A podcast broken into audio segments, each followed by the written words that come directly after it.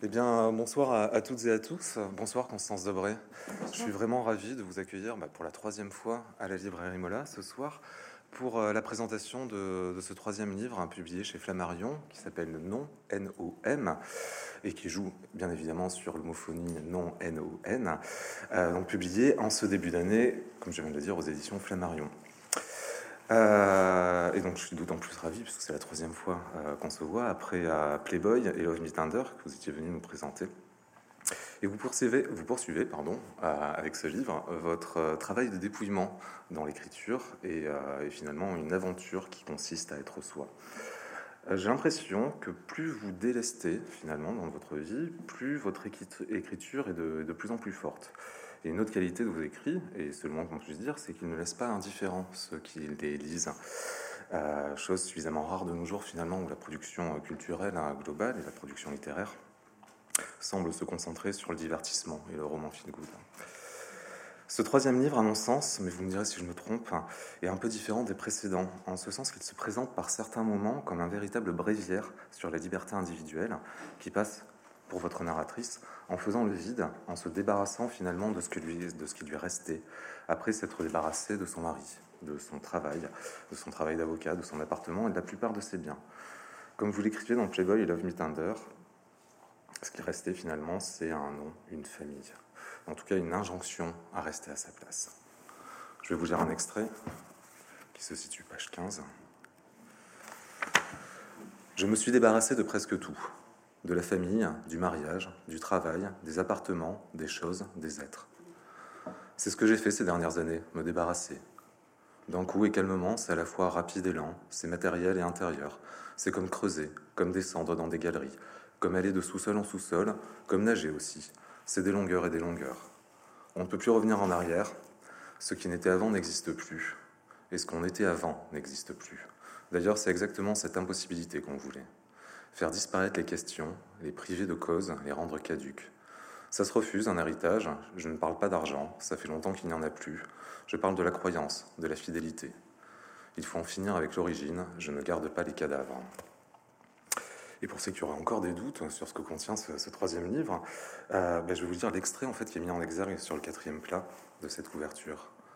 J'ai un programme politique. Je suis pour la suppression de l'héritage, de l'obligation alimentaire entre ascendants et descendants. Je suis pour la suppression de l'autorité parentale. Je suis pour l'abolition du mariage. Je suis pour que les enfants soient éloignés de leurs parents le plus jeune âge. Pour je suis pour l'abolition de la filiation. Je suis pour l'abolition du nom de famille. Je suis contre la tutelle, la minorité. Je suis contre le patrimoine. Je suis contre le domicile, la nationalité. Je suis pour la suppression de l'état civil. Je suis pour la suppression de la famille. Je suis pour la suppression de l'enfance aussi, si on peut. Alors, avant de parler des raisons pour lesquelles hein, votre narratrice propose d'en finir avec toutes ces choses, j'aimerais que vous nous expliquiez, euh, si vous le voulez bien, le, titre de ce livre, Non, NOM. Parce que vous semblez opposer le jeu, qui est le jeu de l'écrivain, qui est le jeu de la narratrice dans votre écriture, qui nous représente nous-mêmes en tant qu'individus, au nom de famille qui représente finalement les autres, les autres, les parents, les grands-parents, les oncles et tantes. Est-ce que vous pouvez nous expliquer comment est venu ce constat? Comment, pardon Comment est venu ce constat euh, Il se trouve que j'ai choisi d'écrire à, la, première personne du singulier. Euh, et euh, je crois que le fait d'écrire à la première personne du singulier ne fait que souligner une impression qu'on a tous, qu'on écrive ou pas, euh, que ce jeu est quelque chose d'extrêmement confus, de chaotique. On sait bien qu'il y a quelqu'un qui pense en nous, un corps qui nous appartient, qui change au fil du temps, mais qui est nôtre. Mais en dehors de ça, qui est à mon avis la, vérité la plus... Euh, la seule vérité sur, euh, sur ce qu'on appelle soi, on ne sait pas grand-chose. Et puis euh, l'autre chose, c'est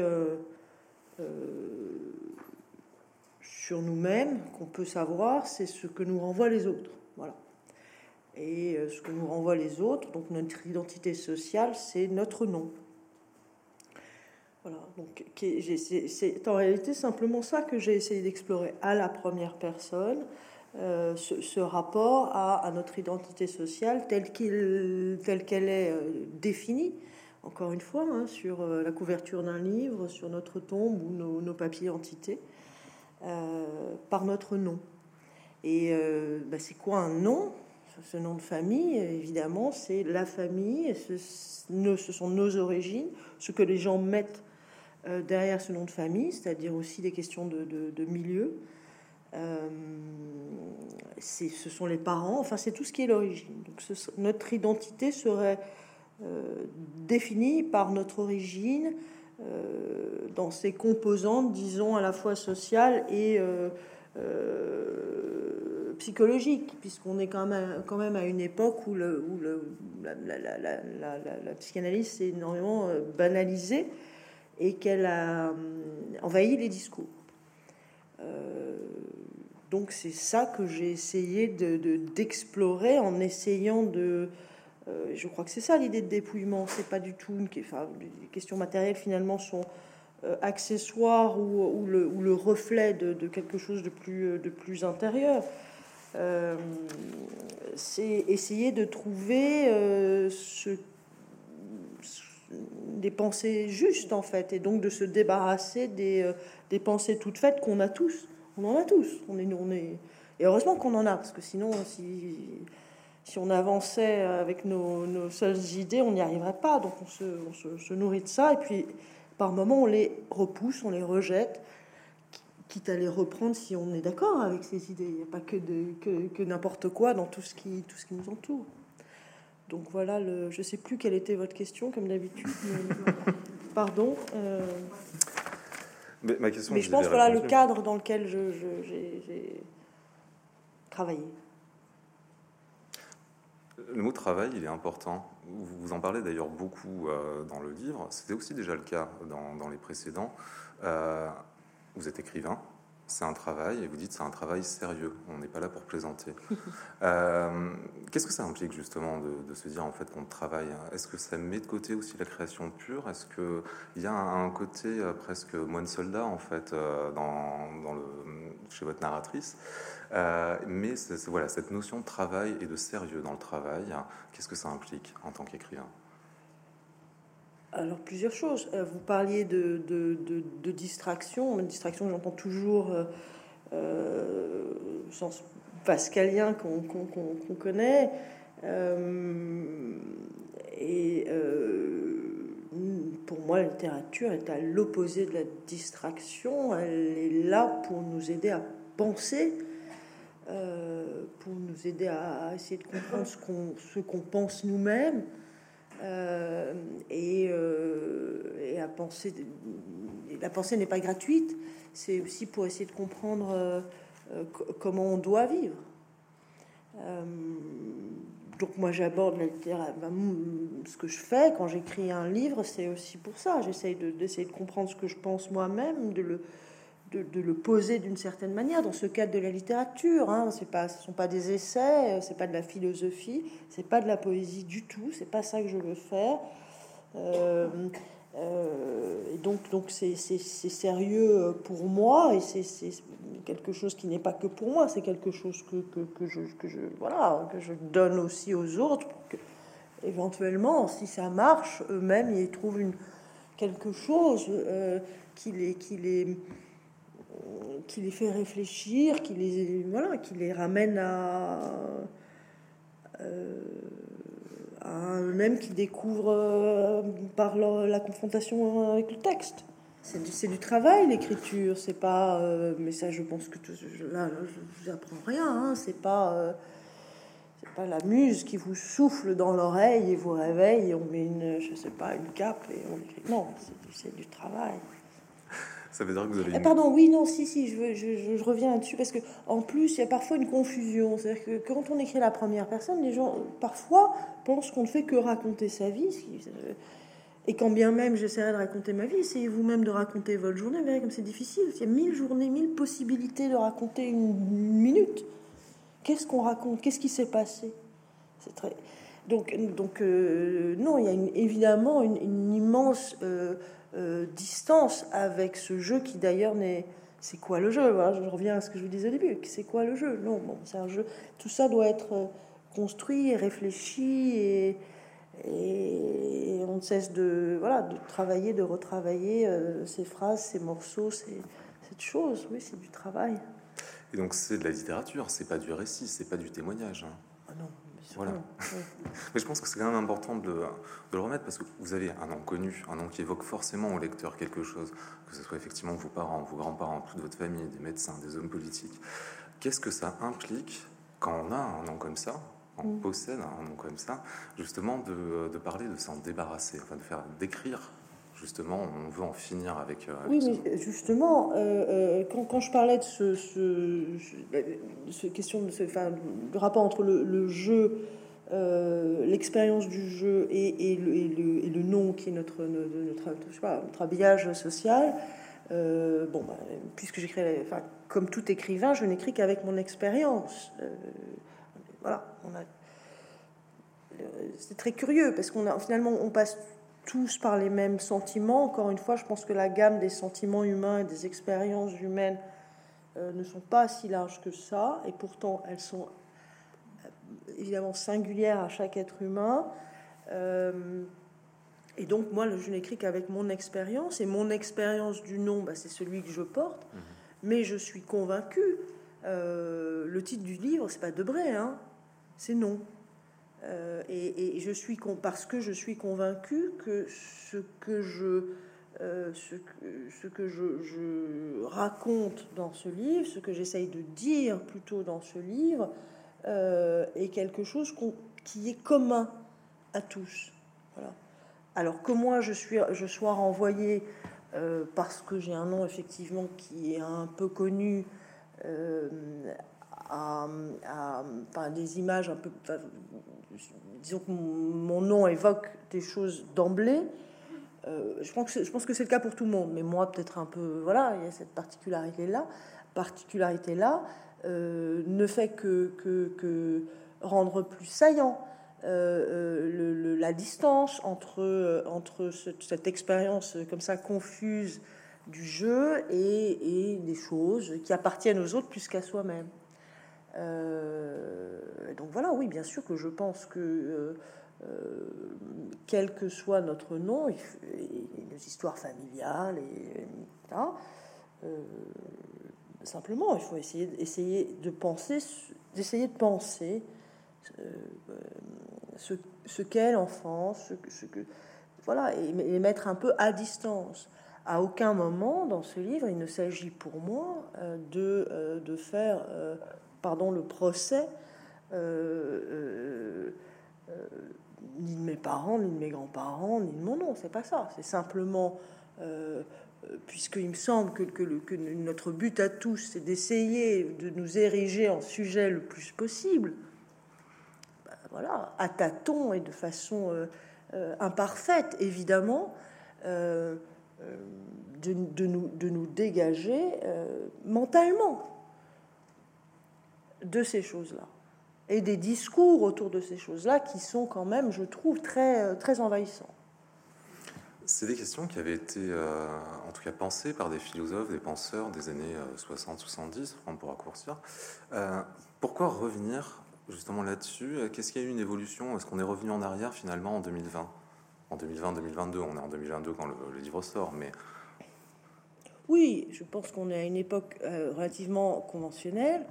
Euh, et que, et que disons que la tradition de la, euh, de la critique des structures, quelles qu'elles soient, euh, et qui était très présente dans la littérature effectivement de ces années-là,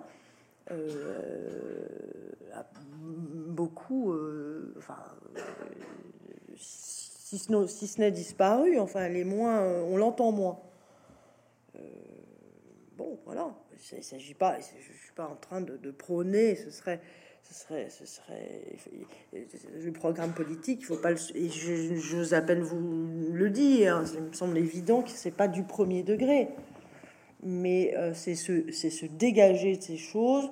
Euh, et, et entendre aussi, donc pour moi, dire aussi ce que toute structure a d'enfermante, et que toute structure pense à notre place, voilà, donc je veux dire merci, mais non, je vais essayer de penser par moi-même, et ensuite on fait absolument ce qu'on veut.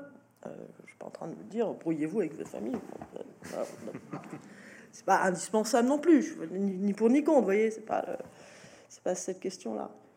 Il y, a une soif de liberté totale, en fait, qui anime euh, votre C'est impossible, la liberté totale. justement, et quelle est votre définition, vous, de la liberté? J'en ai pas. C'est comme un, comme un chien de chasse, moi. Mais euh, non, je crois que c'est une, oui, c'est une quête. C'est la, c'est cette chose qu'on appelait la quête de l'absolu, la quête de la liberté. Oui, on essaye d'être euh, vis-à-vis de soi-même, voilà, tout simplement, de d'être le plus de faire appel à cette chose qu'on appelait, d'ailleurs l'expression on l'entend moins de nos jours, le libre arbitre. D'essayer d'être un peu plus souverain que, que, que, la veille, ou voilà, de progresser dans ces choses-là. À l'aune toujours du bien et du mal, c'était bien sûr toujours de la morale, mais euh, d'essayer de, d'essayer de voir ce qui est juste, ce qui est vrai. Euh, euh, je pense que c'est oui, c'est ça, donne un peu un but dans l'existence, dans le chaos de l'existence. D'essayer d'être euh, plus à, sa place et d'essayer de, de, penser et d'agir euh, en réfléchissant à ce qu'on fait. Sur euh, l'épigraphe de votre livre, vous avez choisi de faire figurer une citation de Mille Plateaux de Gilles Deleuze et Félix Gattari. Là où la psychanalyse dit arrêtez, retrouvez votre moi, il faudrait dire allons encore plus loin. Nous n'avons pas encore trouvé notre corps sans organes, pas assez défait notre moi. Remplacez l'anamnèse par l'oubli, l'interprétation par l'expérimentation.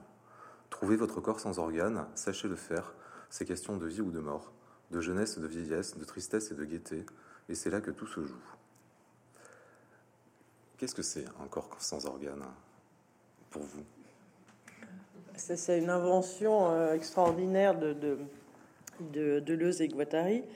Euh, bah, c'est trop complexe et je, je, dirais mal, hein, donc euh, ce serait, je réduirais leur pensée, mais déjà rien que l'expression est, je sais pas, elle est, c'est tellement mystérieux que, que ça crée immédiatement du désir. C'est quoi ce corps sans organe? Mais ce qui est très intéressant, c'est oui, c'est que il dit le moi n'existe pas, il faut arrêter de le chercher. C'est pas grave, c'est pas ça qui est important. C'est l'expérience. Et, l'expérience, et donc finalement c'est le vivre plus euh, de Nietzsche, euh, euh, passe nécessairement par du vide, par de, par de l'amputation. et c'est pas grave. C'est la nécessité pour vivre. Si, si on reste encombré, ben nécessairement, pourra pas bouger. Et cette expérience de vide, qu'elle soit subie ou qu'elle soit choisie, est-ce que ça change quelque chose Qu'elle soit, euh, qu'elle soit subie ou, choisie, euh, oui, ça change, ça, ça, ça, change des choses certainement, mais, mais ce qui est subi, euh, je crois que notre liberté est autant dans ce qu'on décide de faire que dans le, le, le rapport euh, qu'on entretient avec, euh, avec ce qui se passe. Et même, euh, et, finalement, dans, dans, le choix, j'exagère un peu parce que c'est pas que du choix, mais oui, je crois qu'il y a du choix dans le choix des sentiments. Voilà, les choses vous arrivent, très bien. mais on le sait en réalité, on n'est pas emporté par les choses. On est, on est arrêté par les choses, on est arrêté par, tout, par toutes ces, par tous les grands sentiments. Euh, quand il vous arrive de, voilà, ces choses très fortes que sont voilà, enfin, les, grands, les, grands les, morts, les grands chagrins, les, ou les histoires d'amour, on est déstabilisé. Il y a une part de nous-mêmes qui ne sait pas ce qu'elle éprouve des sentiments contradictoires, des sentiments qui vous, parfois, quand les choses sont si fortes, vous donnent le sentiment de, un sentiment de dépersonnalisation. Euh, Est-ce que c'est une manière aussi de, de, dédramatiser en fait le traumatisme, de raconter Ah mais bien sûr. Euh,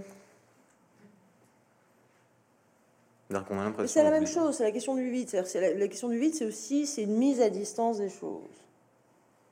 On se met à distance un petit peu, et l'écriture est une mise à distance.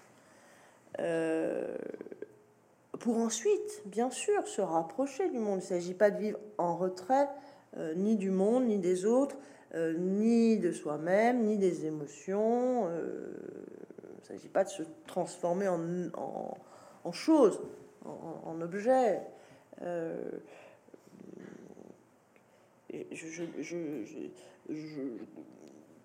les sentiments tels que parfois la société euh, vous les dicte à votre place sont parfois faux et parfois vous empêchent de penser. Donc on peut, semble, deux secondes, les mettre là, se dire voilà, qu'est-ce qui se passe, qu'est-ce que j'éprouve, euh, est-ce que les choses sont telles que euh, il faudrait que automatiquement je les éprouve? Il y a beaucoup de questions d'amour dans ce livre. Il y a enfin des passages. Il n'est que question d'amour. Il n'est que question d'amour, mais oui, oui, voilà. C'est toujours l'amour et la mort en littérature ou la vie, c'est quoi d'autre euh, que ce soit justement dans, les silences, dans la perte, l'expérience de la perte, dans les silences. Euh, et euh, il y a une phrase que vous dites à un moment en disant oui, mais j'ai aimé mes parents et alors en fait c'est pas. Et puis vous parlez. Voilà, cette phrase c'est exactement ça. C'est de dire, c'est mais. Vous dites voilà, j'ai aimé mes parents, mais comme je parle de mes hein. parents, mm. ou je parle de mon enfance. La, part, la part affective, l'amour que j'ai pour mes parents, il va tellement de soi. Ça va, c'est quelque chose qui va tellement de soi que je vais pas écrire un livre pour vous dire j'aimais mon père j'aimais ma mère. Enfin, ça, me paraîtrait personnellement, ça me paraîtrait indécent. Mais c'est aussi après, c'est quelque chose aussi de personnel. C'est mon rapport à la pudeur. Euh, mais justement, je veux interroger euh, ce, qu'il y a d'autre à dire dans tout ça, ou une autre manière de parler de l'amour sans, sans, que ce soit de la déclaration d'amour? Pour moi, c'est affreux une déclaration d'amour. Mais là, c'est encore peut-être que je suis complètement cinglé en partie ou névrosé sur ces questions, mais il me semble que la, déclaration d'amour ne parle pas d'amour. Voilà, qu'il faut parler de l'amour autrement. C'est pour ça que vous l'écrivez, à défaut de le dire. certainement. C'est d'ailleurs une phrase que vous dites. Hein, voilà, on ne parle pas d'amour et pourtant le mot amour euh, est écrit euh, justement dans. Euh, avant de parler justement de, littérature, de musique, parce qu'il y, a beaucoup de références culturelles, artistiques beaucoup plus présente que dans vos précédents ouvrages, à mon sens. Après, peut-être oui, que je me Mais je, il me semble, pardon, mais que de, dans ce livre, euh, euh, plus que j'avais, c'est quelque chose que j'avais commencé dans le précédent, mais là, j'y vais plus là-dedans. Je euh, parle plus de ce que je pense. C'est un des que que je me souviens que quand j'avais commencé Playboy, je m'étais pas exactement tenu à cette règle, mais une des règles que je voulais suivre, c'était que ce soit que factuel, euh, qu'il n'y ait rien euh, de ce que je pense ou de ce que j'éprouve, même je veux quelque chose qui soit comme ça très totalement factuel. Bien sûr que derrière les faits et derrière les phrases, on imaginait d'autres choses, les choses devaient être dites différemment. Mais là, non, là, je j'ouvre plus les discours, disons. Peut-être. Est-ce que vous pouvez nous lire un passage de votre ouvrage hein, que je trouve assez euh, assez représentatif de ce qu'on peut y trouver. Celui qui commence page 61, je vous ai marqué la, page.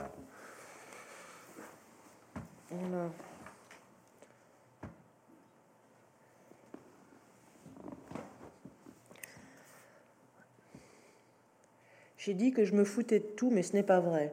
La vérité, c'est que je suis le contraire de quelqu'un qui s'en fout. Tout ce que je fais, c'est parce que je ne m'en fous pas. Quand je quitte une femme, c'est parce qu'il n'y a pas d'amour et qu'on n'a pas le droit de mentir sur l'amour. Si je ne suis plus avocat, c'est parce que j'ai quelque chose de plus important à faire, cette chose étant mes livres. Mes livres étant d'expliquer ce qu'il se passe. Parce que c'est ça, mes livres. Mes livres, ce n'est pas raconter ma vie. Mes livres, c'est expliquer ce qui se passe et comment on doit vivre. Mes livres, c'est quelque chose que je fais contre la vie lamentable, pas autre chose. La vie lamentable que j'ai vue, la vie lamentable que je vois partout. Ça me paraît important que quelqu'un dise ça aux gens qu'on parle de la vie lamentable. Ça me paraît important de poser la question de la vie lamentable, de s'attaquer à cette question, plus important que de défendre des pauvres qui de toute façon iront en prison parce que c'est comme ça, parce que la justice est la conséquence de mille conséquences et que ça ne sert à rien de s'occuper des conséquences des conséquences, qu'il vaut mieux s'occuper des causes. Alors vu que je ne fais pas la révolution, j'écris des livres. Mais je voudrais qu'on me lise bien. Je voudrais qu'on ne me dise pas d'être sympa, de faire la fille, sympa, polie, qu'il faut faire attention avec mes phrases, qu'il ne faut pas donner l'impression aux gens que je leur crache à la gueule, alors que c'est exactement ce dont les gens ont besoin, qu'on leur crache à la gueule, qu'on leur explique que ça suffit avec la vie lamentable, puisque ça les tue, la vie lamentable, puisque ça tue tout le monde, la vie lamentable. Les gens ne sont pas sérieux. Ils ne sont pas sérieux avec leur corps, ils ne sont pas sérieux avec le travail, ils ne sont pas sérieux avec leurs désirs, ils ne, sont pas sérieux avec l'amour, ils ne sont pas sérieux avec ce qu'ils pensent, ils ne sont pas sérieux avec eux-mêmes. Ils ne vont pas jusqu'au bout, ils vont à demi. Ce n'est pas toujours facile d'aller au bout de ces choses, mais il faut être sérieux, il faut essayer. Moi maintenant j'ai choisi. J'ai choisi depuis des années. Tout tout est devenu très simple, même quand ça ne va pas. Le bonheur, on s'en fout. Le, bonheur, ça n'existe pas. L'objectif est supérieur, il est moral et il est pratique. Ce qui compte, c'est d'avoir choisi. Ce qui compte, c'est la décision. Ensuite, tout est simple. C'est mon organisation maintenant. Mais vous, qu'est-ce que vous voulez? Quelle vie Quel camp? Car on ne peut pas ne pas choisir, on ne peut pas s'en remettre aux éléments, à la fatalité, aux habitudes, aux autres, aux forces extérieures. C'est mon obsession, la vie lamentable. J'y réfléchis depuis que je suis né. J'amasse du savoir contre. Ce que je raconte, ce ne sont pas mes émotions, ce ne sont pas mes sentiments. Les émotions et les sentiments sont des choses répugnantes. Ce sont mes idées, mes idées contre la vie lamentable.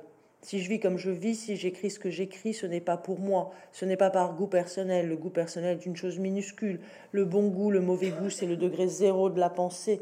Le goût, l'approche des choses par la question du goût, c'est l'abandon de la question morale, la seule qui compte. Ça a commencé avec Barthes, tout ça, avec les petits enculages de mouches de Barthes, typiques de la bourgeoisie intelligente, mais nulle, impuissante, mélancolique prétentieuse, moribonde, mortifère, la littérature bourgeoise qui parle aux bourgeois, la littérature pour que rien ne bouge. Mais Barthes aussi va, va disparaître, et je précise que je préfère Proust. Proust, au moins, c'est le contraire de l'impuissance. Proust était complètement cinglé, lui au moins, et ne s'excusait pas de l'être. Non. Si je vis comme je vis, ce n'est pas pour mon petit confort personnel, c'est par rapport à l'ordre des choses, c'est parce que je dois faire ce que je fais, sinon le monde serait fou. Voilà ce que je pense, que je sauve le sens du monde avec ma vie. Si je vis comme je vis, si j'écris ce que j'écris, c'est parce qu'à un moment, quelqu'un doit faire ce que je fais, qu'on n'en peut plus de la petite obscénité de la bourgeoisie, de la petite obscénité des familles et de la petite obscénité de l'enfance, qui sont la même obscénité, parce que ces trois choses, la famille, l'enfance, la bourgeoisie, se tiennent la main dans ce cirque fou dans lequel on nous enferme, qu'on nous sert tous les jours dans les livres, les magazines, chez les psys, les juges, dans nos papiers d'identité. Cette folie qui est partout, ce ronron insupportable de bêtises et de violence et de laideur. Elle a le en poupe, l'obscénité, depuis qu'il n'y a plus de révolution, depuis qu'on nous dit qu'il faut accepter le monde tel qu'il est, ne plus prendre les armes, ne plus tuer père et mère, ne plus renverser les pouvoirs, assassiner les puissants, depuis qu'on nous dit que la guerre n'est pas raisonnable, qu'il n'y a pas d'ennemis, qu'il faut rester chez soi, attendre la mort, ne plus se débattre, être content. Ce que je crois, c'est que personne n'est qu'une personne, que chacun a l'instrument d'autre chose dans les grands équilibres du monde, un rôle à choisir dans la guerre de tous contre tous, du juste et de l'injuste, du bien et du mal.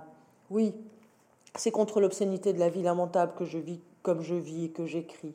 C'est vivre autrement qui me ferait vomir, qui me ferait honte. Ce serait m'habiller comme s'habillent la plupart des gens, lire les livres lamentables que les gens lisent, vivre, vivre comme ils vivent. Aller chez le psy pour supporter tout ça, se bourrer la gueule pour supporter tout ça, acheter des choses pour supporter tout ça, ne pas le supporter, mais le supporter quand même, qui me rendrait dingue. Il faut tout refuser refuser tout ce qu'il est possible de refuser dans la vie lamentable, ne pas consentir, ne pas laisser passer l'insupportable. C'est contre l'obscénité que je refuse ce que je refuse, que je trahis ce que je trahis. Je trahis l'origine par principe, comme, comme point de départ de tout. Parce que l'origine doit toujours être trahie, parce qu'accepter l'origine est le premier renoncement qui entraîne tous les autres, que c'est la première complicité ou la première lâcheté, la première humiliation aussi, que la refuser est le premier sursaut, celui qui permet tous les autres, parce qu'il faut savoir trahir, trahir tout, ce qu'on nous demande d'accepter de l'obscénité du monde, que je trahis comme j'ai trahi mille fois, comme je trahirai encore. Je trahis pour savoir ce qu'il y a quand il n'y a rien. Je trahis pour prouver que la base du monde est un mensonge, qu'il faut tout réinventer, mais qu'avant, il faut tout détruire. Que si on veut pouvoir se regarder dans la glace une fois avant de mourir, il faut tout passer par l'acide, l'essence et le feu. Avoir fait ça. Merci. Alors, si je vous ai demandé de lire, lire cet extrait, c'est parce que moi, à mon sens, il y a quelque chose qui résume bien en fait ce qu'on va retrouver aussi dans ce livre. J'aimerais qu'on parle un peu de votre écriture, en fait, de ce souffle qu'il y a dans l'écriture. Quelque chose dans la phrase qui, avec de qui est de l'ordre de la scansion, euh, qui est présent déjà dans vos précédents romans, mais j'ai l'impression que là, il y a encore un travail supplémentaire qui a été fait. Est-ce que c'est parce que vous avez une méthode qui a évolué, ou est-ce que c'est euh, une prise en compte, en fait, de, euh, des lectures que vous avez faites, des auteurs que vous appréciez? Proust est cité régulièrement dans ce livre-là. Il y a une phrase d'ailleurs où vous dites que euh, Proust et Bacon sont asthmatiques, que vous vous êtes asthmatique, que vous manquez de souffle et que c'est une maladie de génie.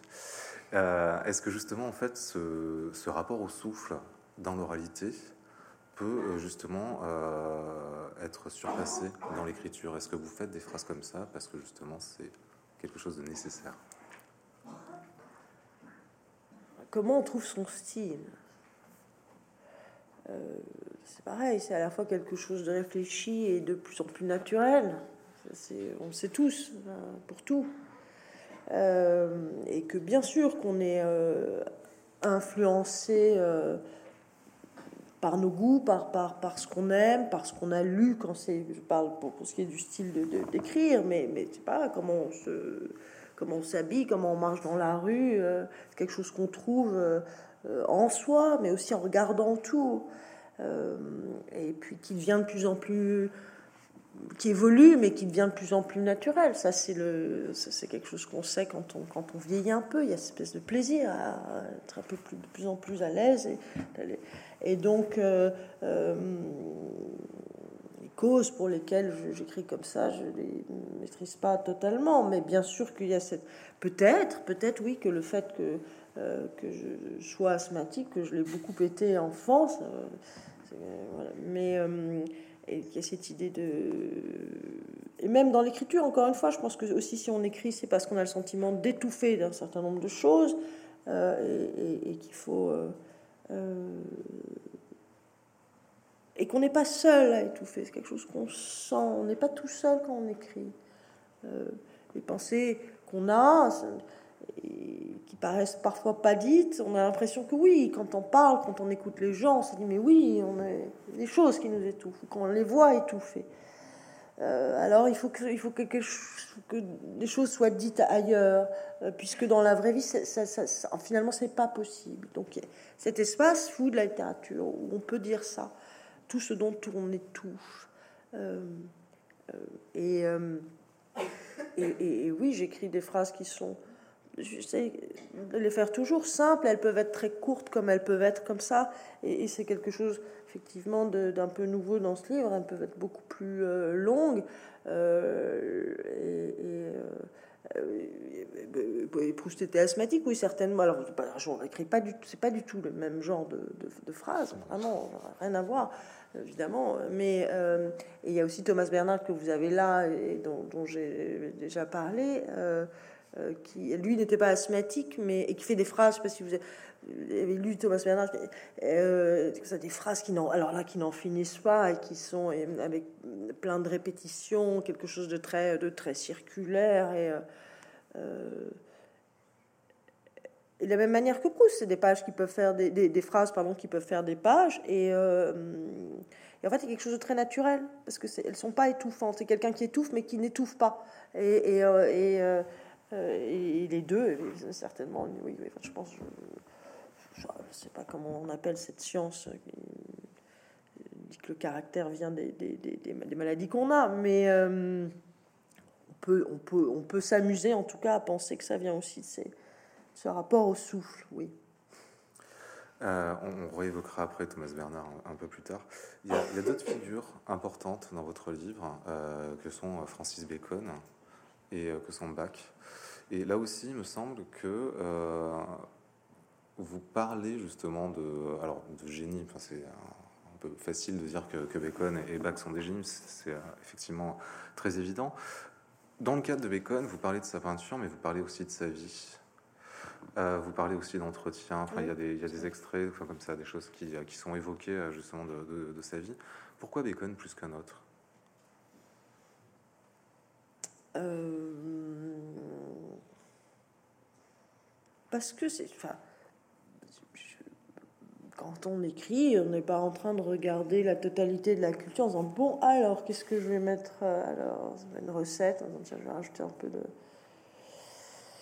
poivre et de piment c'est pas ça c'est les choses euh, les choses auxquelles on pense euh, quand on écrit ou quand on pense voilà et les choses qui vous reviennent que ce soit parce que c'est des choses très anciennes et, et constantes qui vous reviennent je l'ai pas lu depuis très longtemps mais il s'en va jamais euh, Bach, pardon, c'est sans doute un peu la même chose, mais je l'écoute euh, souvent et je l'écoutais beaucoup quand j'écrivais.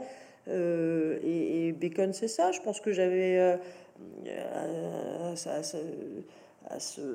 quand j'écrivais, j'avais relu des choses, des entretiens qu'il avait donnés, des choses sur lui, et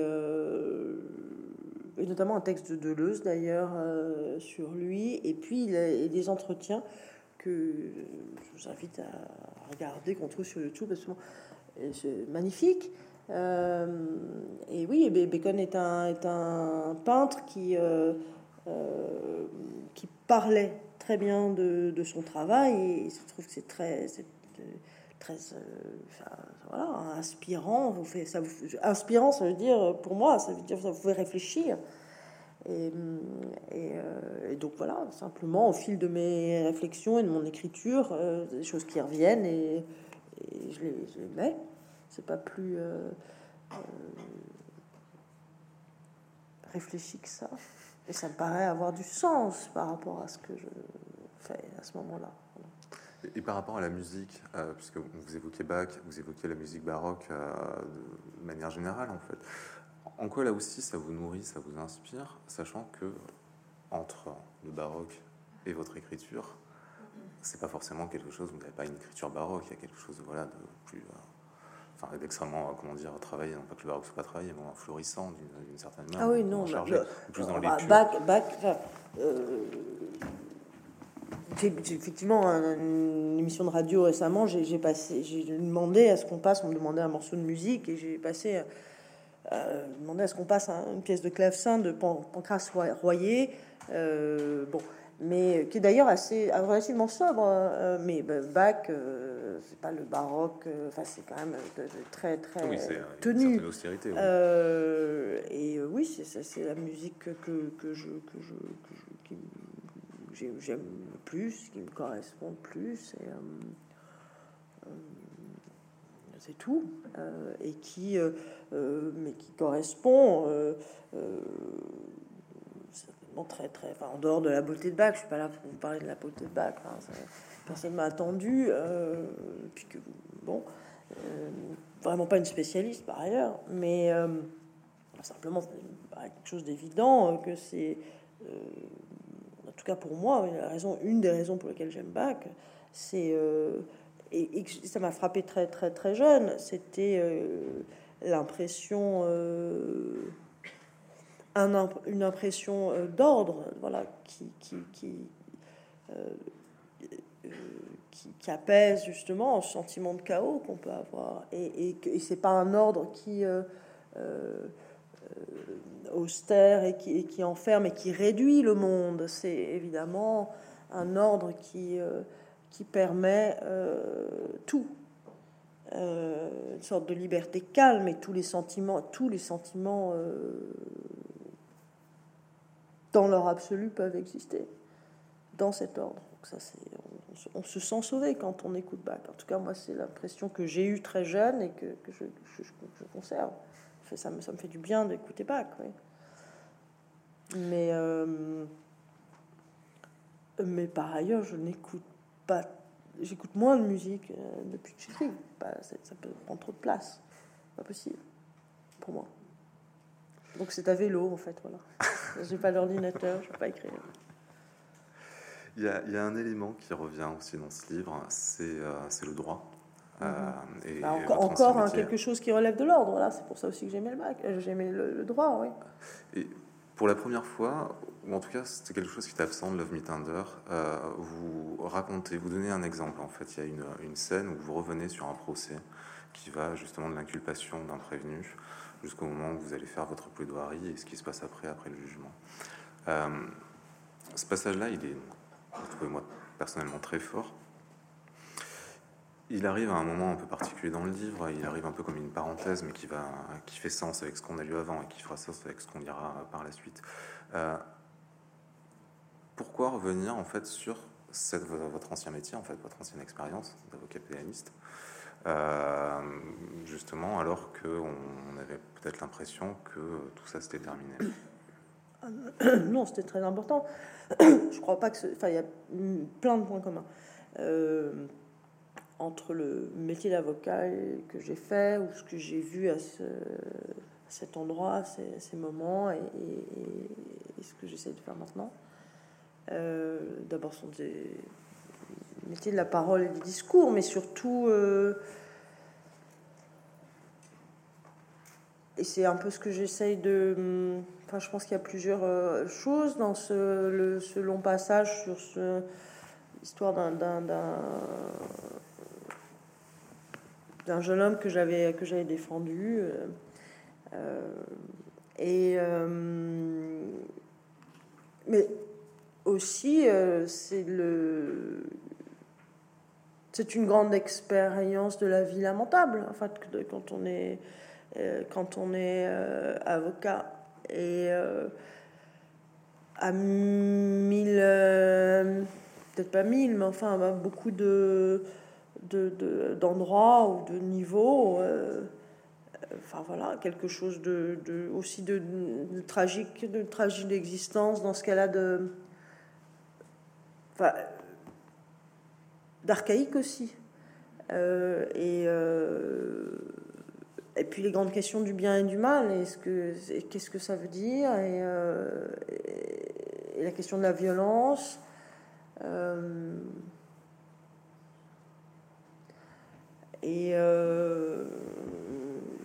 oui, je parle de ce d'un donc d'un jeune homme que j'ai défendu de la garde à vue au, à son procès d'assises euh, qui euh, qui avait tué une vieille dame. C'était un meurtre très violent.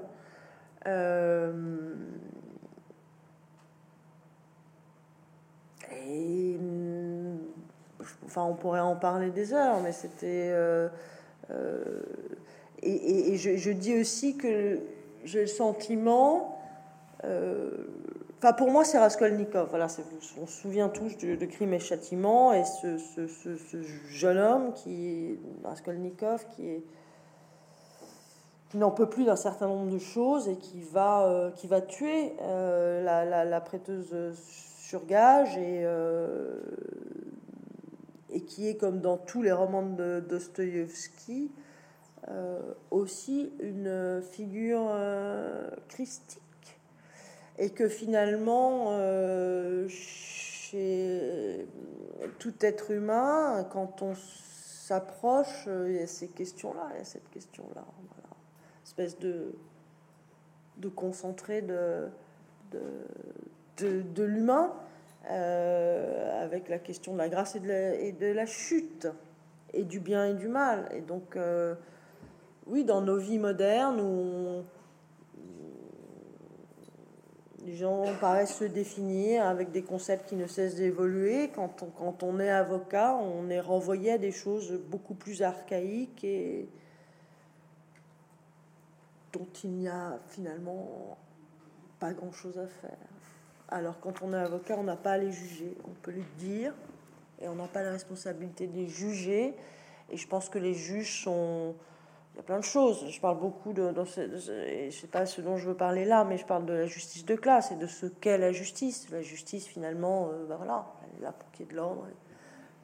Elle n'est pas, elle est pas juste, hein, c'est pas forcément juste au sens philosophique des choses. mais elle est limitée en fait. C'est une réponse finie à des questions infinies. Et c'est terrible, mais c'est comme ça. Est-ce que vous pouvez nous lire encore un passage de votre livre, s'il vous plaît? Mais c'est quelque chose de... Ouais, c'est... On peut qu'éprouver du dégoût aussi à voir tout ça. Je parle pas de... qu'il n'y a, pas de réponse. je sais pas si vous vous souvenez de... dans... dans voilà, dans la recherche, il y a le père du narrateur, enfin, le, tout début, euh, euh, donc le narrateur qui veut toujours euh, que sa mère revienne pour lui raconter une histoire, parce qu'il n'arrive pas à dormir, etc. Et, donc à un moment, les, parents sont à un dîner et il veut, il trouve des prétextes pour que sa mère vienne lui vienne le coucher. Enfin, le, voilà, le laisse pas seul face à la nuit.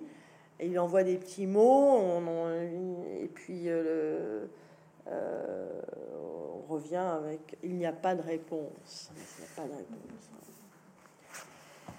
Alors j'ai fait du droit. J'ai fait du droit pour comprendre, pas pour être avocat. Avocat, c'est venu plus tard, quand il a fallu choisir son camp. Ceux de ma famille font la loi, je préfère plaider contre. Ceux de ma famille sont dans le camp des vainqueurs, je préfère les vaincus. Mais le droit, d'abord, c'était pour comprendre. C'est comme ça que je fonctionne dans la vie. Souvent, ça me prend beaucoup de temps. Par exemple, pour mon corps, ça m'a pris 40 ans de comprendre ce que je devais en faire, que je devais ne plus m'embarrasser, dire oui ou non, et puis c'est tout. je veux, je ne veux pas, pour tout. Un dîner, un amour, un métier, sans se justifier, sans s'expliquer.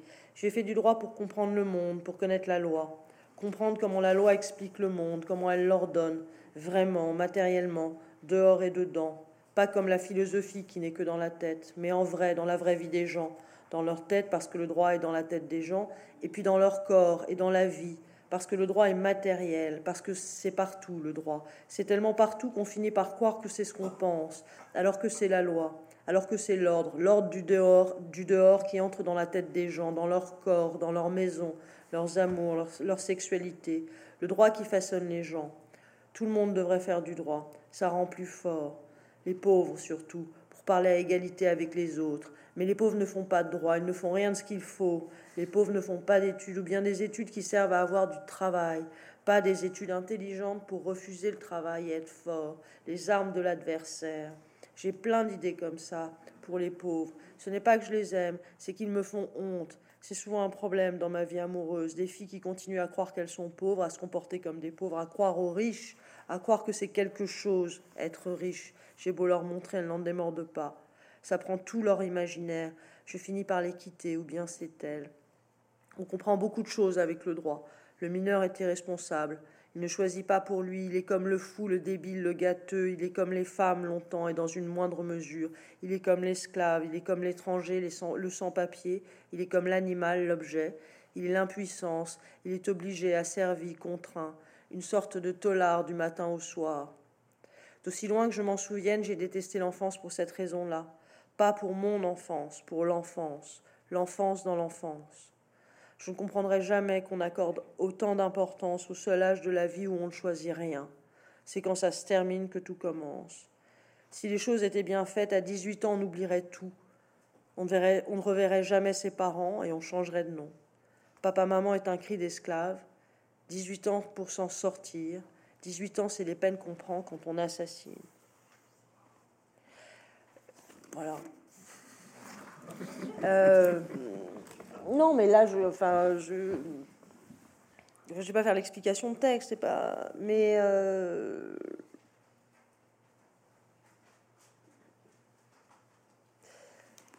c'est affreux, voilà, c'est affreux, mais on sait tous les, les, le, les causes extérieures, la société qui, euh, qui affaiblit. Et c'est quelque chose, que ce soit, on le sait, hein, voilà, les enfants. Euh, bien sûr qu'il y a toujours de bonnes raisons. Euh, c'est ça le problème. C'est ça qui est terrible, c'est les fameuses bonnes raisons. Alors les enfants, où, et là dans le passage un peu avant, avant de parler de l'enfance, je parle des pauvres, et j'en parle d'une manière évidemment, j'espère que c'est bien entendu faussement dur, parce que je sais une chose que je ne supporte pas, c'est le surplomb et que la pitié pour moi est une forme de surplomb.